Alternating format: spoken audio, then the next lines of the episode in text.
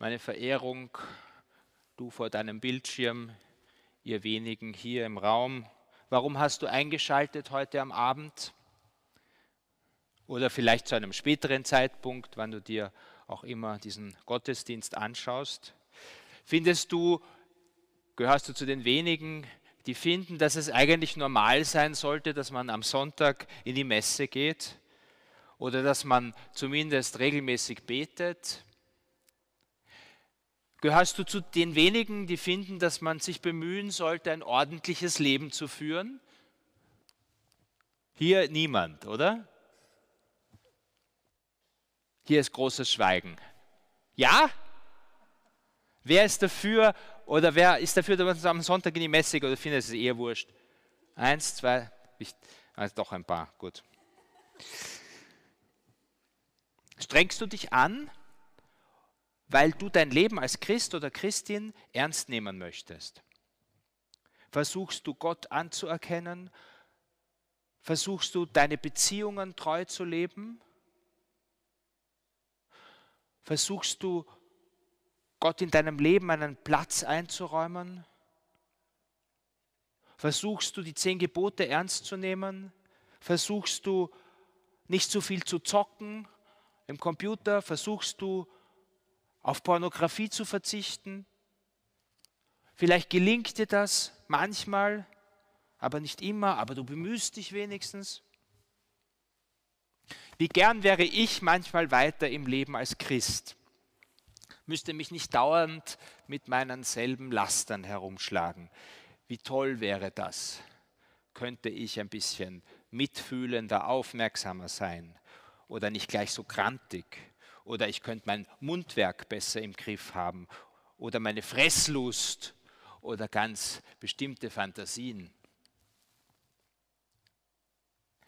Und dabei, wo ich hinschaue ringsherum, es interessiert eh keinen. Keiner schert sich darum, wie ich lebe. Keiner schert sich um Gott, um die zehn Gebote. Nicht einmal meine besten Freunde und Freundinnen tun das. So viele Menschen, denen ich begegne, die leben, als ob es kein Morgen gäbe, die hauen den Biomüll mit dem Plastiksackerl in den Mistkübel, die scheißen auf Corona-Regeln, die tschechern bis in die Nacht, die shoppen auf Amazon, bis ihnen die Finger von der Tastatur abfallen, die ziehen sich eine vertrottelte Sitcom nach der anderen hinein und ich möchte nicht wissen, was sie sich noch alles wo reinziehen. Ja, so schaut's aus. Aber dann, Schnitt, kommt Jona. Er betritt in Gottes Auftrag Wien. Nein, Ninive natürlich, aber es könnte auch Wien sein. Und er beginnt zu rufen. Noch 40 Tage und diese Stadt ist zerstört. Und dem Jona gelingt, was allen Gottesdienern in den vergangenen Jahrzehnten, jedenfalls in Wien, nicht gelungen ist. Die Menschen in der Stadt hören auf ihn, glauben ihm und bekehren sich. Die Leute kehren um.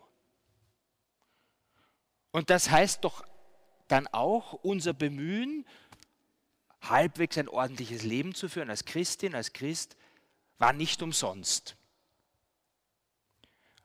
Leute, Dein Bemühen um ein christliches Leben ist nie umsonst. Lass dir das gesagt sein und sag's dir selber auch, wenn du Zweifel hast. Aber wie gut tut es doch, wenn wir gelegentlich eine Bestätigung finden, wenn schon nicht von unseren Freundinnen und Freunden, für unser Christsein. Weil, da heißt es weiter in der Lesung, da, nachdem die Leute umgekehrt sind, da reute Gott das Unheil, das er ihnen angedroht hatte, und er tat es nicht. Interessant, was da im Vordergrund steht. Nicht, weil die Leute so bußbegeistert sind in Ninive und auch nicht, weil der Jona offensichtlich so gescheite und treffende Worte gefunden hat, sondern weil Gott es will, führt er das Unheil nicht aus. Sogar in einer Stadt wie Nineveh oder Wien, name it, lässt der gute, barmherzige Gott Gnade vor Recht ergehen. Wenn ihm nur ehrlich gemeinte menschliche Bemühung begegnet, Umkehr ist möglich, auch wo das Sündenregister lang ist, weil Gottes Barmherzigkeit ist größer als deine Sünden. Das hat für uns Konsequenzen, ob wir uns um ein christliches Leben bemühen oder ob wir es noch nicht tun. Vielleicht bist du auch noch nicht so weit. Wenn du dein Leben als eine Leistungsschau von guten Taten missverstehst, dann begegnest du nämlich eh nicht dem barmherzigen Gott, sondern nur dir selber, beziehungsweise deinem, deinem Lichtengel, aber nicht Gottes Engel. Nicht deine guten Vorsätze, nicht dein perfektes oder fast perfektes Halten von Geboten bringen dich Gott nahe, sondern dich bringt Gott nahe und mich bringt Gott nahe, dass du es nicht kannst. Dein Eingeständnis, dass du ihn brauchst, das bringt dich Gott nahe. Du schaffst es eben noch nicht, jeden Tag zu beten. Du bist gestern halt schon wieder zu lang vor dem Computer gesessen. Du hast deine Freundin schon wieder runtergemacht und aus Frust in dieser, in dieser Pandemie schon wieder zu viel getrunken. Obwohl du es dir ganz anders vorgenommen hattest. Und du machst dich jetzt schlecht deshalb, du machst dich runter, du wirst depressiv, und deshalb hast du Umkehr nötig. Weil du, wie wir gerade gemerkt haben, in Wahrheit gar nicht so viel besser bist als die anderen. Deine Freunde und Freundinnen, die nicht so viel denken von Gott und über Gott. Aber was soll jetzt diese ganze Umkehr, wenn sie mich doch eh nicht besser macht? Gute Frage. Ich glaube, eines müssen wir noch verstehen. Stell dir vor, du hast ein Kind, ein kleines Mädel, einen süßen Buben, drei Jahre alt, herzig, aber übermütig. Kennt die Grenzen noch nicht. Gestern dein Lieblingskleid mit Lippenstift bemalt oder sowas. Oder vorgestern dein Handy ins Klo gespült. Vielleicht ein bisschen blöd jetzt, aber irgend sowas. Macht dich schon wütend, weil der Geschrapp ist zum Verzweifeln. Aber würdest du deshalb dein Kind verwerfen? Abgeben in der Babyklappe aus den Augen? Will ich nicht mehr? Nein, Du würdest vertrauen, das wird schon, das ist eine Altersphase, es wird sich bessern. Und du würdest dein Kind lieben, weiter lieben, trotzdem lieben. So ist Gott. Du bist sein Kind. Lass dich lieben, glaub an seine Liebe und glaub nicht an deine Schwächen. Er hilft dir, dass deine Phase vorübergeht, auch die Corona-Phase. Er sagt in dieser Situation nur ein Wort zu dir. Er sagt, komm her, mir nach. Jesus sagt das zu Andreas und zum Simon, zu Jakobus und zu Johannes. Er sagt das zu dir, er sagt das zu mir. Und Jesus hat in dem Evangelium noch etwas gesagt, nämlich dasselbe wie Jona. Und er hat dasselbe gesagt wie Jona und wie die großen alten Propheten, Jesaja, Jeremia, Ezechiel, Amos, Zacharia.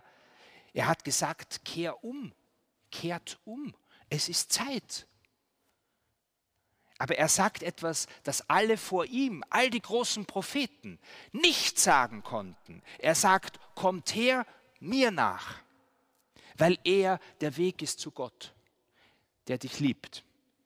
Jesus ist der Weg in die Liebe und daher der Weg ins Halten der Gebote. Dieser Ruf, komm mir nach.